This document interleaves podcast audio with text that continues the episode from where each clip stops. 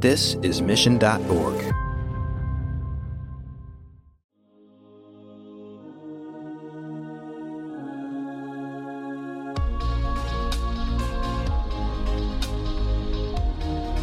at my level, if I can keep the main thing the main thing and go like, if you're going to remember two or three things from the CMO, this is it. Because guess what? My next leadership will have their list of things, the leadership below that. And if I'm not crystal clear on what the team should be focused on, the message only gets diluted as you permeate that across the organization.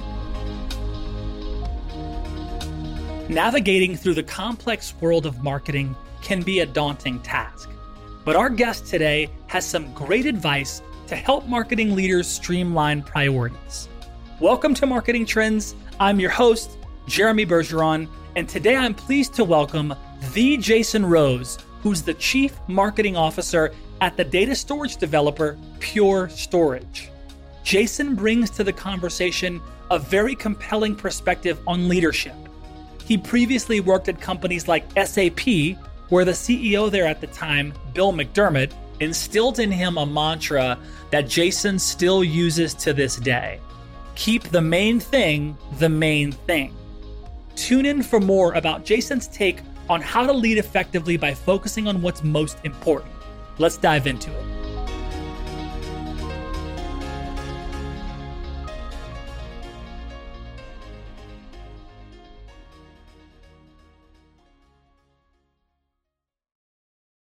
Let's get into your background, which I think is, is really interesting because you've got this unique background in accounting, consulting, software IT, you know, product marketing, and now this is informing your now marketing leadership at Pure Storage. So talk us a little bit about that and, and what that what that's meant for your career as a marketing leader.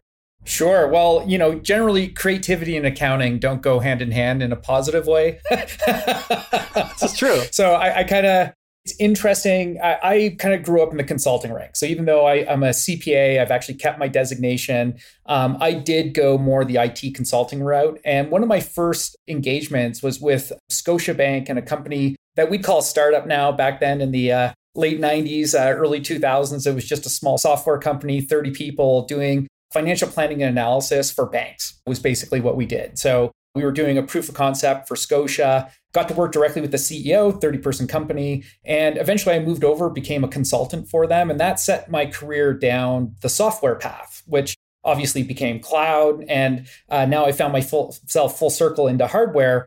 But you know, across that um, whole journey, um, you know, analytics, kind of understanding cause and effect, uh, really asking the questions: Why did something work? What can we learn from that? Has served me really well uh, throughout my career. And then for anybody who's in marketing, you know, everything can be measured now.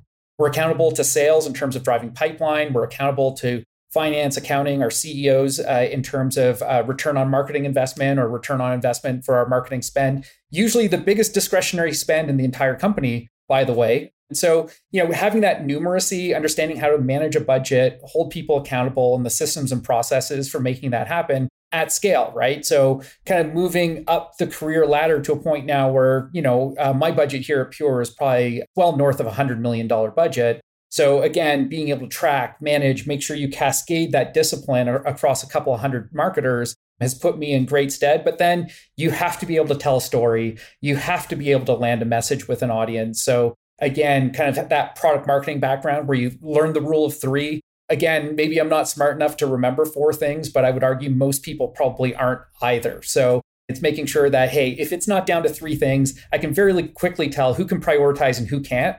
Because here's my list of priorities, and you've got 10 things on the slide. I'm like, there's no way you're focused on 10 things. Wow. Physically impossible. You couldn't rhyme those things off if you tried. But if you've got three things on that slide, I'm like, okay, here's someone who's organized, they understand how to drive impact and they're focused on things that they could rhyme off in any meeting and tell somebody what their priorities are. So for me, that's always been, you know, kind of the discipline I've learned both on the marketing side and being a product marketer, but also that kind of approach of thinking about the outcomes and how do we analyze and understand what success looks like, right? Wow. And it's, you know, that's some of the great CMOs that I've connected with over the past year, you know, throughout the Fortune 500 and beyond. There's a handful of CMOs that talk about this idea of keeping things simple as you scale, you know, and, and some of these guys like yourself, huge budgets, big teams, a lot of scale and impact, international efforts.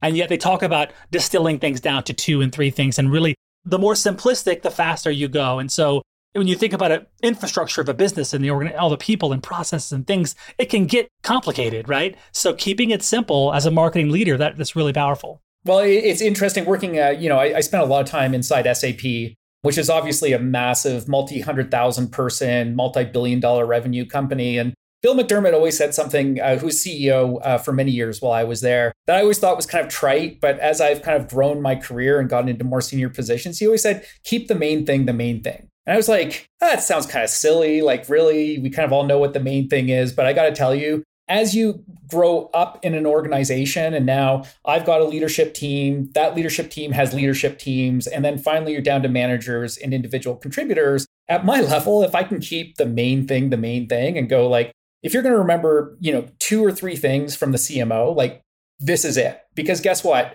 My next leadership will have their list of things, the leadership below that. And if I'm not crystal clear on what the team should be focused on, the message only gets diluted as you um, kind of uh, permeate that across the organization. So the more seen you are, you, you are, hopefully the simpler and more crisp and clear your goals and objectives are, right? So for our audience, can you describe Pure Storage, specifically like what, what are you guys up to there? And then your role as CMO? It's interesting. Um, you know, I've done everything from customer experience, marketing, business intelligence, and advanced analytics, which are all arguably pretty exciting and sexy industries. Data storage doesn't necessarily jump to the forefront of that's where I want to go to grow my career and do something different in my interview process, I actually had one of the um, you know most senior leaders at the company go, "Jason, we've got the best house in a really bad neighborhood." And I'm like, "Are you trying to sell me on this job, or like you know what's going on here?" But I, I got to tell you, almost the entire infrastructure world looks at storage as data storage. To be clear, we we we build big storage servers for storing petabytes and exabytes of data for companies view that layer as a commodity. Where can I get the cheapest cost per terabyte and just throw data at it and everything will be okay? We've taken a very different approach. We're like, this is all we do. We're a pure play. We do data storage.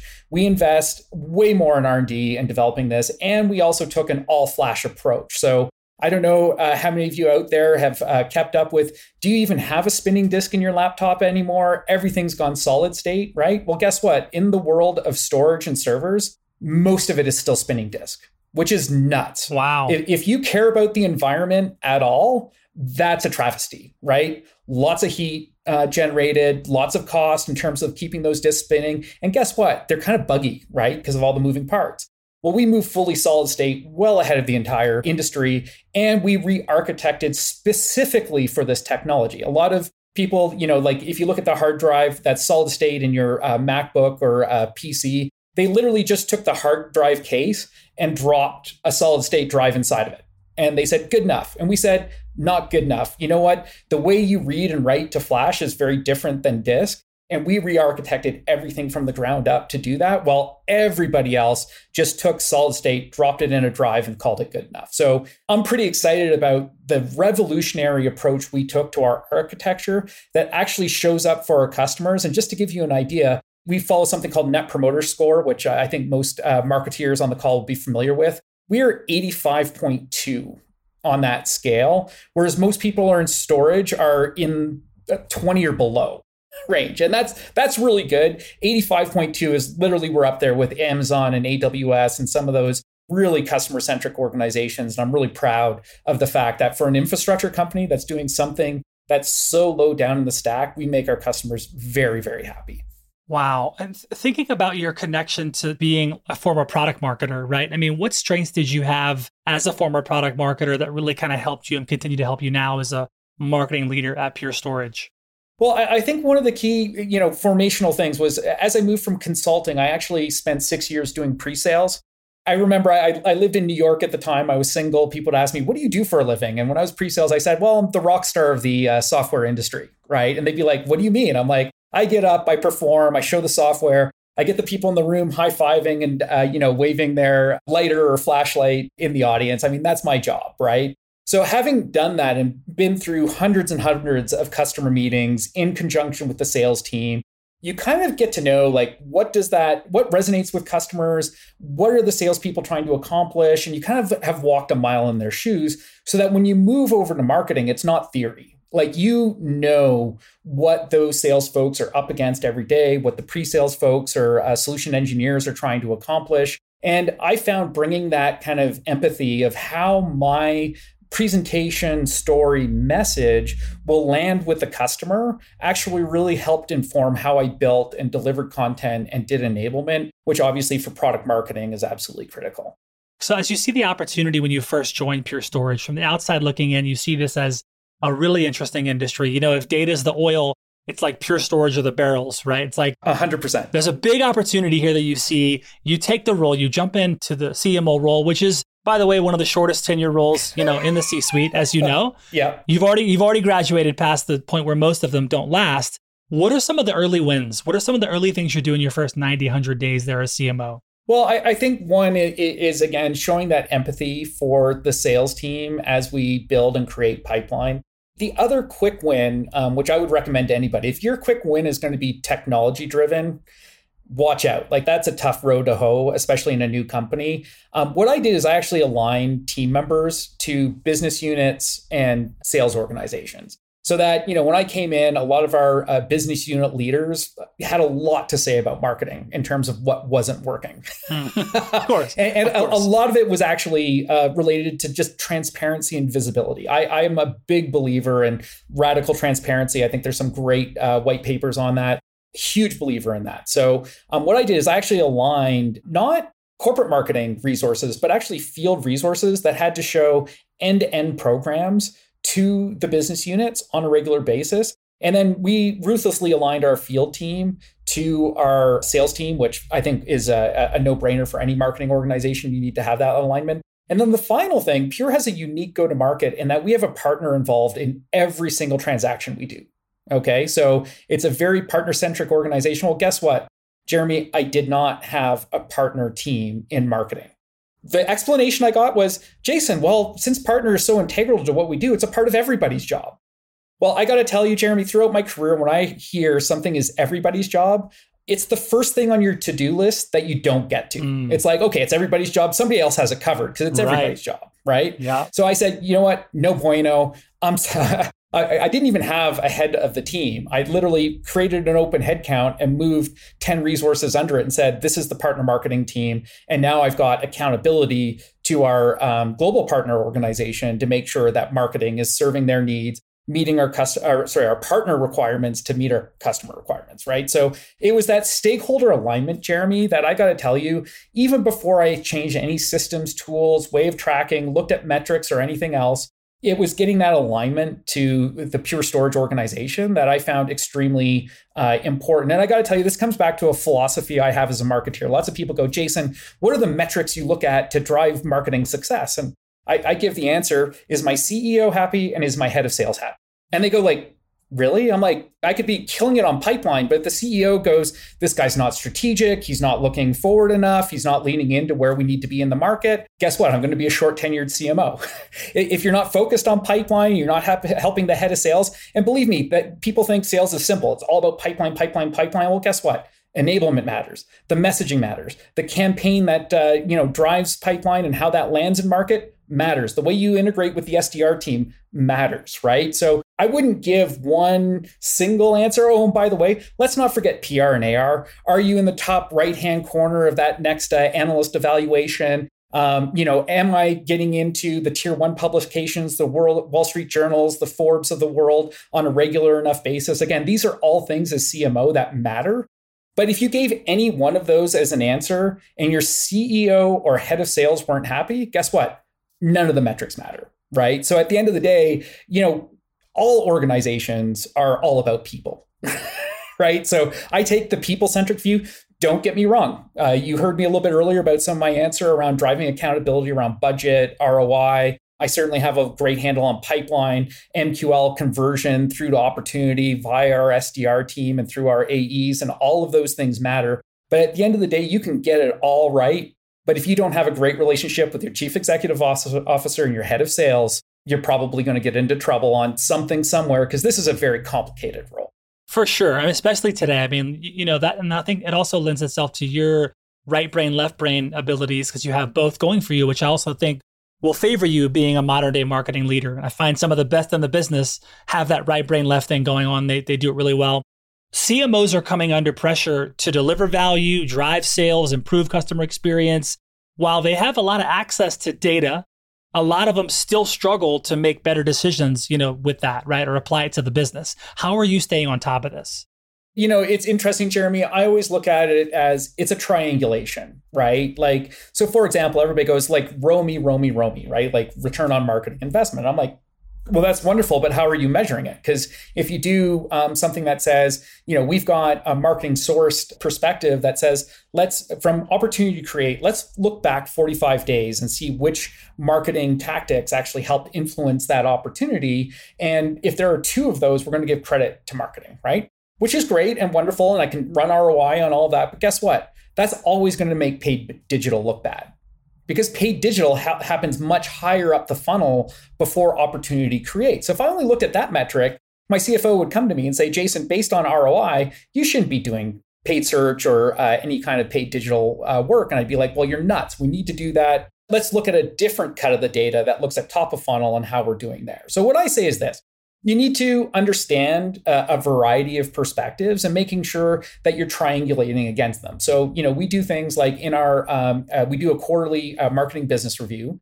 We look at the top 10 performing campaigns and we look at the bottom 10 performing campaigns. And then we look at, you know, um, you know, within that, are there things we should stop doing? Are there things we should double down our investment in? And a lot of the times it's switching up topics and things like that. But the tactics actually kind of remain very important from you know, one of the things I'm working on right now is, um, you know, Pure Storage. Uh, many of you probably haven't heard of us, and that tells me that we need to do a lot more work on brand. We're to give you an idea. I think in our uh, last uh, fiscal year, which ended uh, in at the end of January, we were about 2.3 billion in revenue. Okay, so pretty reasonable um, sized organization. Obviously, we want to double, triple that over the next um, three to five years.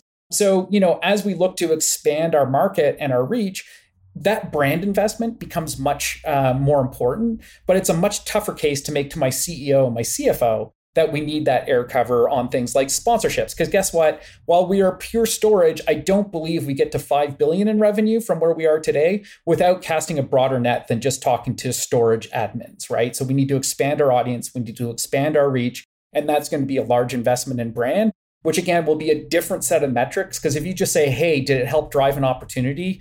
Not very many people are going to say, I went to a Giants game, I saw the Pure logo, and therefore I bought a bunch of storage from Pure. Like that happened never, right? But it's all those things working together that really lead to that opportunity. And with modern marketing technology, we can now see so many of the touches along that customer journey and start to kind of piece them together to understand while we might only measure that 45 day look back for the two touches. I actually can see all the way back to the first touch and I can see all the way through to deal close and what's being consumed from a marketing perspective. So I can get a more full view of our impact as an organization. That's interesting. I know uh, a lot of marketing leaders have a challenge to overcome and like, you know, what's the right message at, the right channel, the right time to engage, especially in the B2B world. It's really interesting. And it seems like there's a difficulty for some due to this ever expanding channels, right? There's all these, a lot of brands have channels to engage, a lot of different customer experiences and preferences.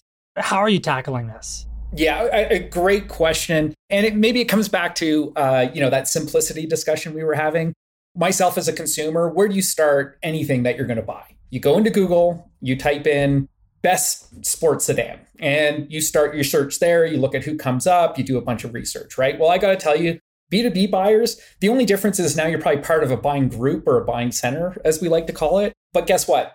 Search engine optimization and paid search are still going to be the way that most people are found, right? So when it comes to marketing, I'm like, first you got to be found. All right, that's the first step, right? And then you can worry about conversion and telling your story. So again, for me, as as as I look at all the different touches, all the different tactics, and bringing it together, I'm like, are we being found right? And I, I, gave a digital example but that also involves showing up at the right industry events being in the right analyst reports um, showing up in the press. Um, all of those elements are all part of that kind of be found part of the funnel. And then once you're discovered by hopefully the right folks uh, that will understand the story um, and by the way if they don't understand the story then they're probably not the right folks and, and they self-select out which is also helpful right? Because then mm-hmm. you can be more targeted in your marketing Um, but you know, again, and then you get to tell your story and why they should invest and take the journey with you from there. So for me, it's all about being found and converting, and then understanding which tactics fall into each one of those two categories. I mean, you hear about people, you know, breaking down the funnel into so many stages and all this other stuff. I'm kind of like, guys, we got to be found, and then once we're found, we got to get them to engage and co- hopefully convert um, into an opportunity in business for us, right? I love your just approach to bringing it back to like, okay, foundational piece, like we got to be found first. You could have weaved into all kind of technology and strategy and process of like, what about, and you're like, wait a second, the first, you know, one of the most important bricks has got to be found, you know, and that's right. The table stakes of SEO and some of these things that are not going to go away clearly. Um, so I just love that at your, at your scale and reach, remembering these, these simple yet profound things that are often missed, I think, and get lost on the shuffle. So that's, that's powerful. Well, and it helps to simplify and like marketing is crazy complicated. Like if I if you and I went, wanted to have a deep conversation about tech stack and intent data and the death of the cookie, heaven forbid if we went down that route, there is a lot of nuance, there's a lot of complexity, but at the end of the day, it's all about the customer helping them find you when they need you, right? Because when they don't need you and they find you, it doesn't really matter because they're going to self-select out, right? And then helping them guide them through that journey to hopefully the best possible outcome where again we can achieve that really incredible net promoter score because it's the right solution for the right problem. And it's amazing how you can go into these fairly nuanced and complicated topics but you just say how is this helping us actually be found? Right? Like you know and people go oh well let's just do this this and this and then you know it, it helps clarify outcomes and and and get people back to you know the task at hand versus arguing about vendor X, Y, or Z. At the end of the day, I'm like, you know what? I'll tell you what, I'll flip a coin and we'll probably be better off having one vendor than two. But I think we can do better. If you do a little bit of analysis and choose the better of the two, we'll be even better off, right? So, you know, again, I, would rather just make the decision, standardize, move forward, help us drive that um, um, kind of philosophy than spend hours and weeks and months on the nuance. At the end of the day as long as we have the right tools and technology vendor a versus vendor b i believe most times um, they're both going to get the job done which again uh, you know as a marketeer kind of in some ways breaks my heart to say that. But at the same time i'm like guys we got to have the right tools and we got to move fast versus having multiple tools. Because i got to tell you the, the time that even me at a CMO level spend, oh, should we be using this platform or that platform or this platform that we already own? I'm like, guys, I'll tell you what, I'll just pick two of them at random. We'll get rid of them. We'll standardize one on one and we'll be better off. So we can just get the work done instead of worrying about integration and all the other technology elements that go into your tech stack. Wow. Well, you brought it up, so I got I got to follow up. In the wake of third-party cookies disappearing, what actions has the marketing team there at Pure Storage taken? A couple of companies ago, I was at a company called Gigya, and we did customer identity and access management. Okay. So this was a way for companies to create logins and accounts for customers. And that way you get first party data that the customer actually volunteered to you versus just tracking anonymously. And then, uh, you know, uh, in its worst case scenario, it's surveillance marketing, right? Which I don't think anybody wants. So one of the things we've been doing is actually creating customer accounts for us so that when you download a white paper, and rather than just filling out a Marketo form and having a Marketo Marketo cookie follow you around, which is basically what most people do today, mm-hmm. um, we actually say, hey, create a password while you're at it. So now when you come back, we go, hey, log back in and we go, we know for sure it's Jason or Jeremy coming back again, logging into their account. And the best part is you get to see the full history of what you've done with us and all the different things. Oh, where where I can't find that white paper I downloaded a week ago. Rather than going and searching it, there it is in your account. You find it. And then we can do things like a preference center and say, hey, wow. Jeremy, what are the topics you're interested in so that we can send you the blog post, the white paper, the webinar that's coming up on something you're interested in versus just the blast of everything Pure Storage is doing that may or may not be relevant to you. Wow, um, that's no, I've never experienced that quite yet. I've never heard of anyone doing it. That's to that level of, yeah, in, in some ways, sophistication of like, okay, let's be smart and think about what does the user want to experience when they're on our site. Let's not make them leave and download a bunch of stuff. And then, like you said, as you described that experience, I'm like, that's me. I have a whole bunch yep. of white papers. I'm trying to find where did I get it, and then I missed the resource because I'm way past the website. But if you can keep this in one experience for me and keep me coming back and giving me what I need that I find valuable, I mean, that's incredible. Jeremy, it, it's the benefit for the customer versus the benefit for the marketeer. Mm. Like everybody's so afraid of the cookie going away because now, geez, Jeremy exited my site. I don't know where he went next. I don't know what he's doing. And I got to tell you, most of the time, between you and me, it's not that useful. right? Like it's really not. Wow. Uh, because all I want to do is retarget you, but you've already said, you know what? I'm done with Pure for now. I'm going somewhere else.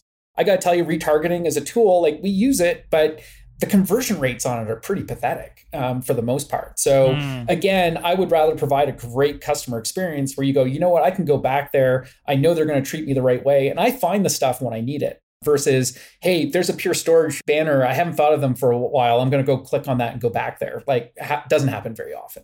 Wow. Let's shift into some of the, the trends in data storage. Um, what what's exciting to you about this modern data experience and the breakthroughs that are possible because of that? Like, how does Pure Storage support these breakthroughs?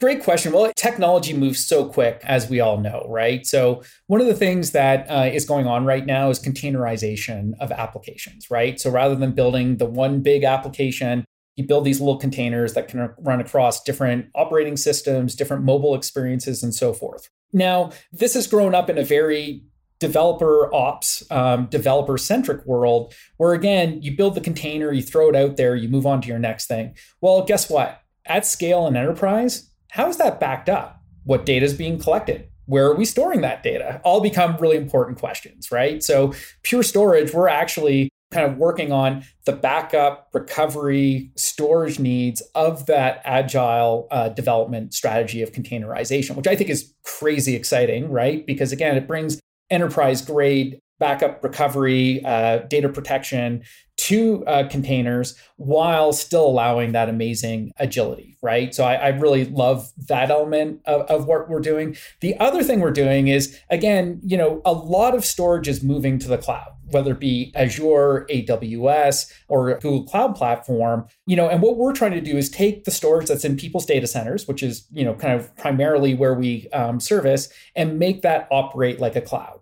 So the decision point is no longer, oh, I'd rather subscribe and have a flexible model. Well, guess what? I can get that in my data center as well. So now the decision becomes, you know, is it cheaper for me to scale my data center or is it cheaper for me to move the workload to the cloud? Because operating it is just as simple and easy under scenario A and scenario B. And I think Pure Storage is really innovating the way there. Um, you know, with uh, some of the new products we've got, uh, something called Fusion, that basically provisions, sets up, creates all the storage, and then uh, load balances, um, you know, the data across all of the different arrays that you have, which are basically the discrete boxes. So that again, hey, you know what? Uh, Pure Storage has it. Um, I don't know exactly what my capacity is on any one box, but I know across my fleet I'm okay. Right. Same thing for AWS. You don't even know what boxes are there, which is totally okay. What I, I love this quote. Right. The cloud is just someone else's data center. AWS is basically doing all of that management for you. You never see behind the veil. Whereas with Pure Storage, we're like, okay, we can provide you that same management plane that you would have with AWS, but now you have the confidence of knowing where your data is. Um, you can look at it, feel it, touch it at any time. So I, I really like that um, kind of contrarian view to the cloud that we're taking and making you know your data center run like a cloud so that you can keep more of your data on prem versus having to put it up into the cloud how have you doubled down on customer experience in the past year and change. I mean, I see a lot of brands, again, doubling down more, some more than others, some less than others, but it's always interesting to hear a perspective. If so, how have you doubled down on the customer experience since taking over? Well, well, okay. So a couple of things on that, right? So um, customer experience, a lot of it will come back to the product experience, right? Because that journey through marketing to sales to owning the product if that owning the product all of a sudden craters the customer experience, how many people are going to come back and repeat buy?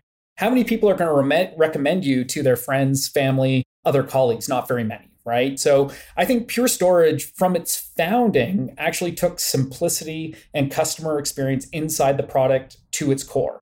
So, to give you an idea, um, the installation of a Pure Storage uh, box is front and back of a business card that's all the instructions you need to install it. Whereas a lot of our competitors have like 3,000 page manuals.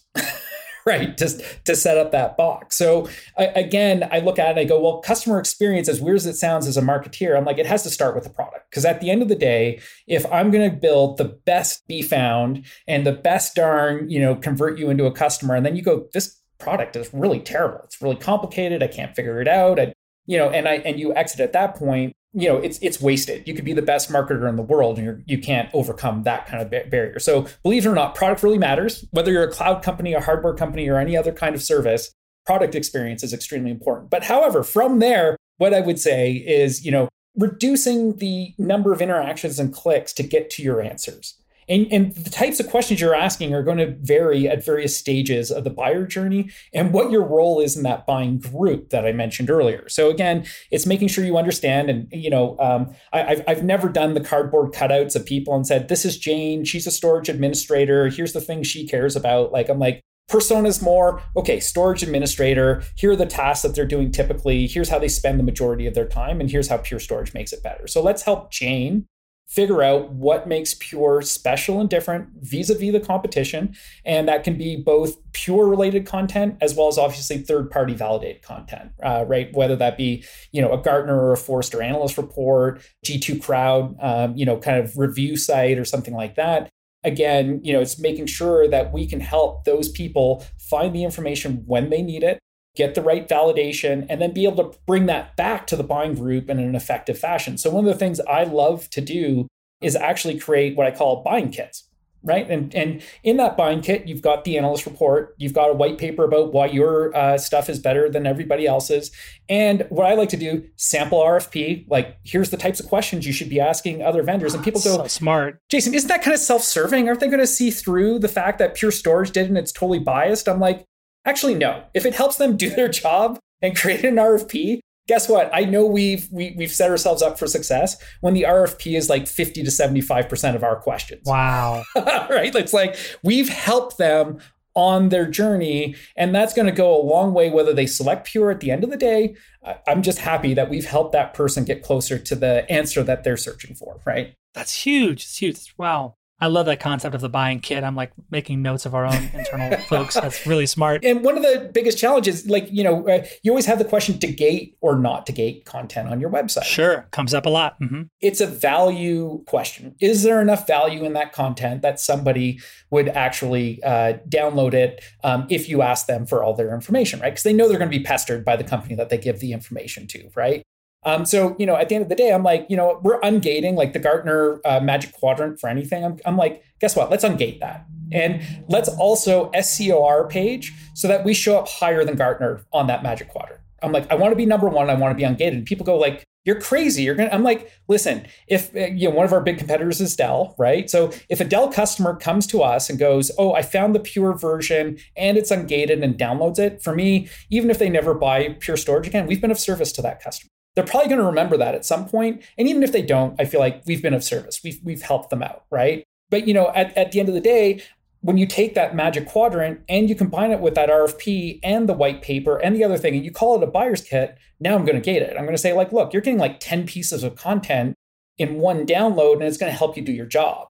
So, you know, you could go download each of these individual things off the website for no gating if you wanted to. Mm-hmm. But if you want them all together to really help you do your job, I'm willing to bet that person is way more likely to provide us the information, get the full kit, and then we actually know they're probably on a journey where they're they're moving down a purchase path, right? Which also helps us better help them through that journey, whether that be through an SDR outreach or um, you know other uh, means that we would have in our marketing portfolio. Let's shift to talk a little bit about hiring and kind of building high performance teams and hiring leaders and supporting and cultivating leaders and what's your process like when it comes to yeah being on a high performing leader that you know is going to be responsible for quite a bit also res- protecting and supporting you to do your to do your job? Totally jeremy great question and interestingly i i think it starts with organizational design right? Like are you giving the people you're bringing into the team both a meaty enough remit as well as accountability. Because at the end of the day, you want the job to be meaningful. And at the end of it, you want to be able to measure and say, did the person accomplish, you know, the role mission, right? So I'll give you, for example, when I joined Pure Storage, I mean, there's about 200 people on my team.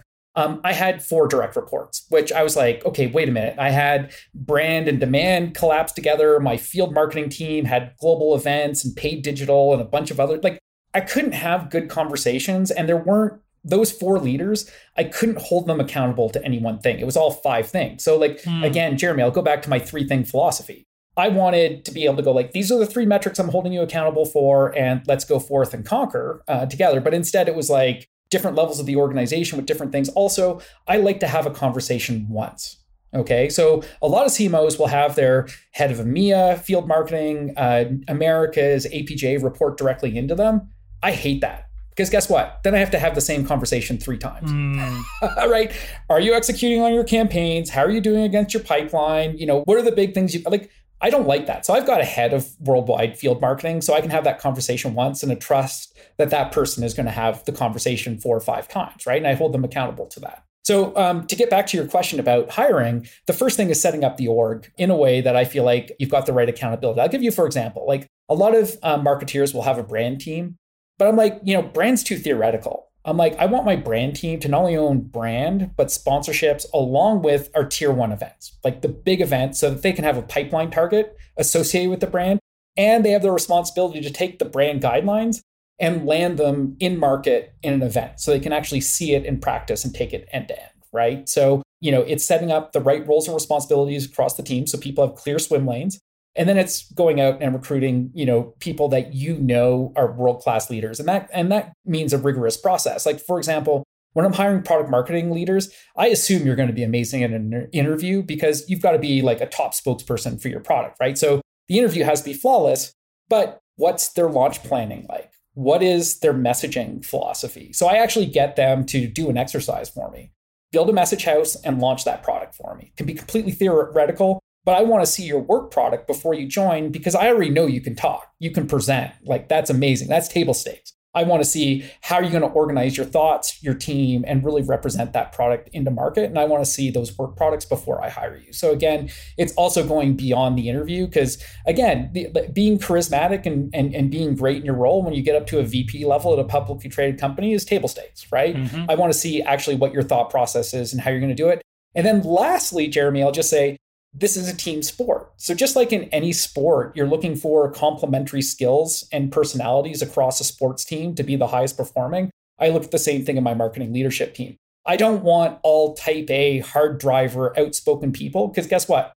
They're going to trample all over people, each other, right? You want some people that are of that perspective in class, and you want other people that are maybe a little more reserved, a, a little, uh, you know, more just get it done quietly. And, you know, I find that combination and diversity, right? We, we all hear a lot about diversity, you know, really helps come to better decisions, outcomes, and uh, perspectives for for the leadership team.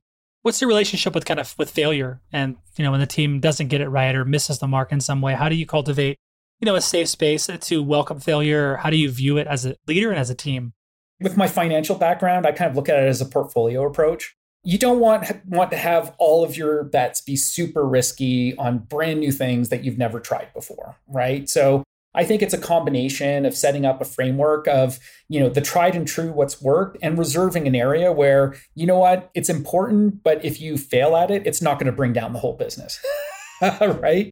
So I, I, like to have both of those perspectives. What's working, we're doubling down on, and then what are the, the, the bets or the experiments that we're taking? And uh, if those prove to be successful, then we promote them up. And if not, hey, it, it was part of a portfolio of things where they were untried. They weren't uh, things that were proven out. So if they failed, we're not surprised by it. Like, oh my goodness, it worked 10 times before. Uh, why didn't it work the 11th time? These are new things that we're trying out. And I think that portfolio approach has worked really well, particularly as you get to scale, right? When I was managing eight person startup teams, it's a little more vital um, that things work and you're taking proven tactics and like, oh, we're not going to do SEO at this company. We're going to put everything into webinars and, you know, like that's probably a risky move you might not want to take, right? Whereas, you know, at the scale I'm driving right now, and by the way, the other thing is you don't want to create an innovation team. Okay. Mm. Do not do that because guess what?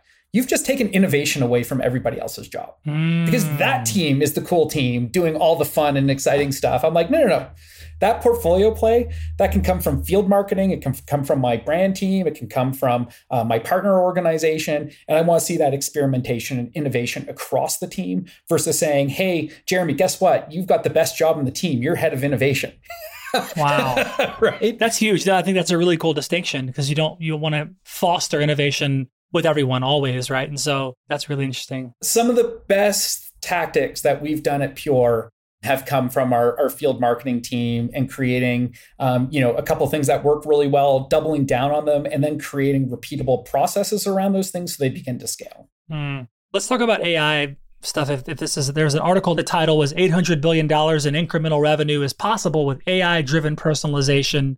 Goes on to talk about the opportunity, but just generally speaking, what role do you see right now for AI to help marketers personalize experiences for customers at scale? Man, I, I got to tell you, well, one, my wife and I actually talked about this as like a table conversation, and her perspective is, uh, you know, Jason, watch out. AI is going to replace you, like as CMO and, and chief creative officer. Now, uh, I, I, will tell you this. I, I, don't know if you've seen some of the AI artists out there. You can literally type in like koala riding a motorcycle and it will spit out amazing artwork of koalas riding motorcycles that are really phenomenal. So I, have got to say, um, you know, uh, at the conversational layer, um, you know, uh, if you look at, um, uh, there's so many chat vendors out there that kind of automate through AI um, your chat platform, which I think is wonderful, by the way, because you know, again, that poor SDR that has to be on call to get the, you know, the standard answer stuff out of the way. I think it's mm-hmm. it, it's really great for that for me and, and where I think this could become most exciting, and we touch on this a little bit with that kind of preference center idea of signing up and creating a password and all that kind of stuff. But I got to tell you, email marketing is one of the um, most sloggy and lowest converting things that you do, but it's extremely important. Okay. It's like a, a high volume tactic. What I really like is the idea of AI being able to, rather than A B testing like three uh, subject lines, just imagine if every subject line was customized based on what we know about you, right? And to me, that's where AI gets super exciting is taking these things that have been traditionally batch bulk emails that most of it goes into a spam folder or never gets opened, instead making it highly relevant, highly personalized to the person you're sending it to. So it's it's like literally written for you by the AI. I think that gets insanely exciting. And, you know, for me, it's like some of the most mundane things we do are actually some of the most exciting uh, areas to apply things like AI. Hmm. That's there was another piece about is email still king?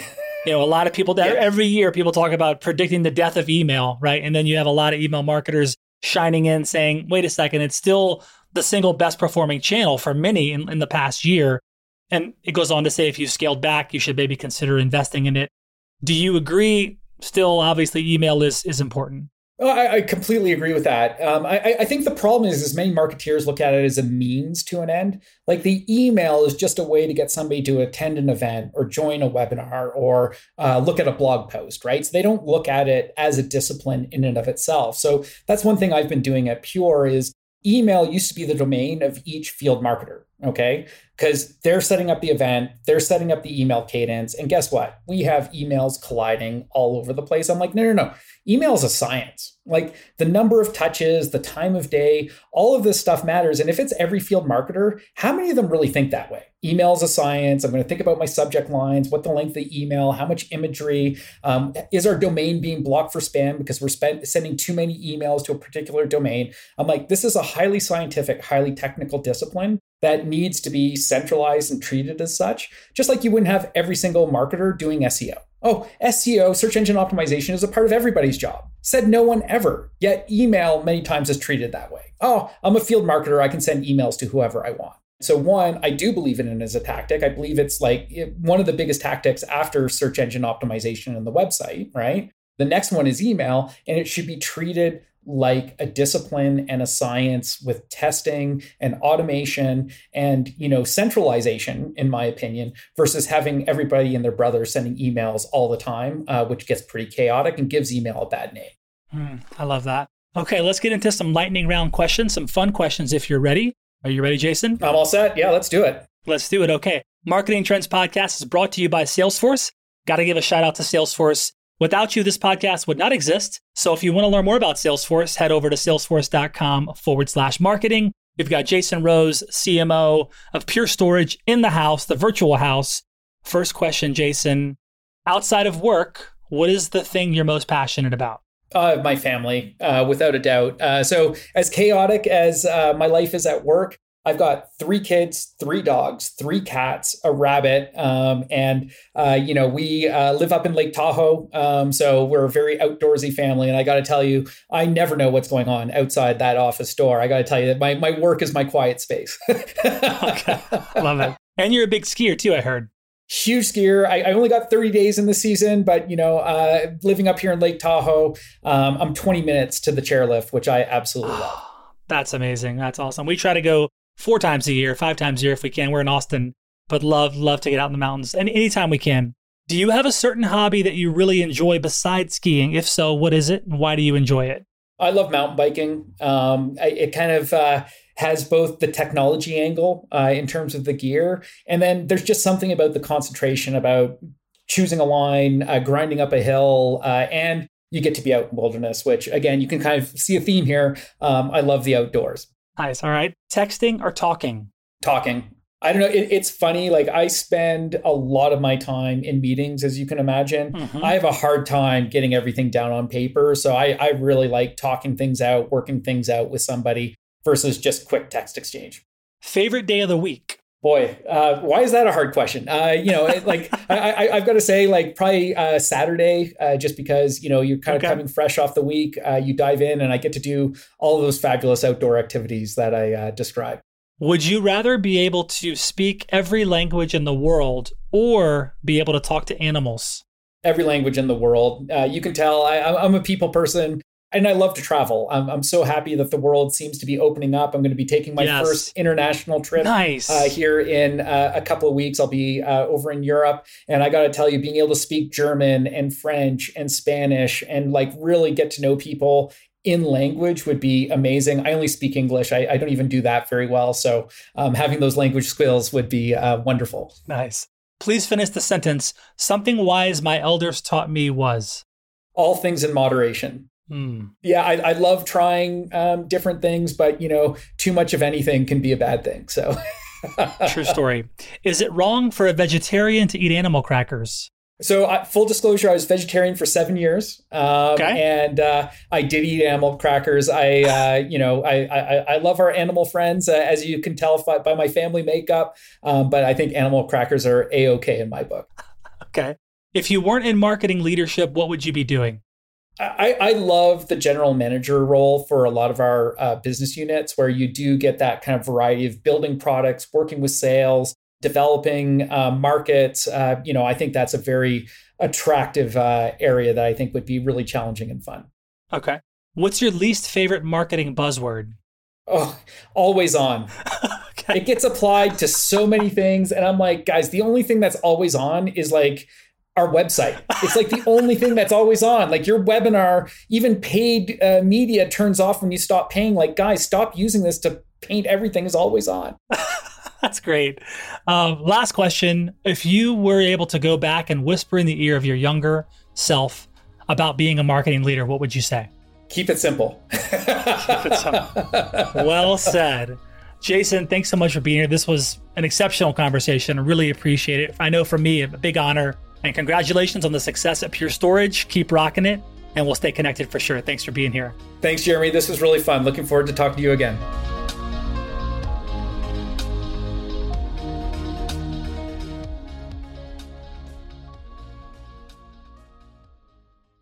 You have eight seconds to make a connection or risk a click away onto the next topic.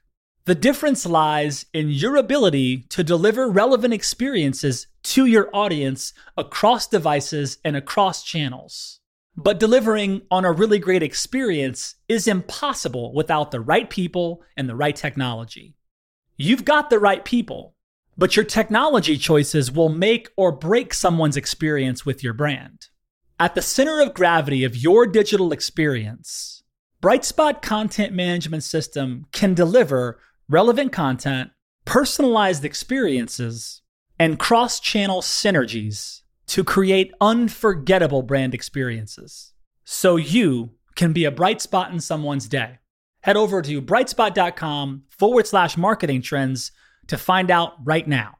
From global crisis to hunger relief efforts, the messages you deliver save lives, inform important decision making, and help keep communities safe and sound. The speed and scale of your content needs to be delivered faster and on a much larger scale. Brightspot Content Management System has supported some of the world's largest brands to communicate on a global scale.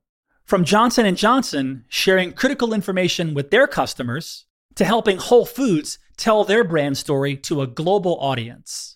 Brightspot is designed to handle rapid iteration and personalized messages to those you care about most. Learn more at brightspot.com forward slash marketing trends.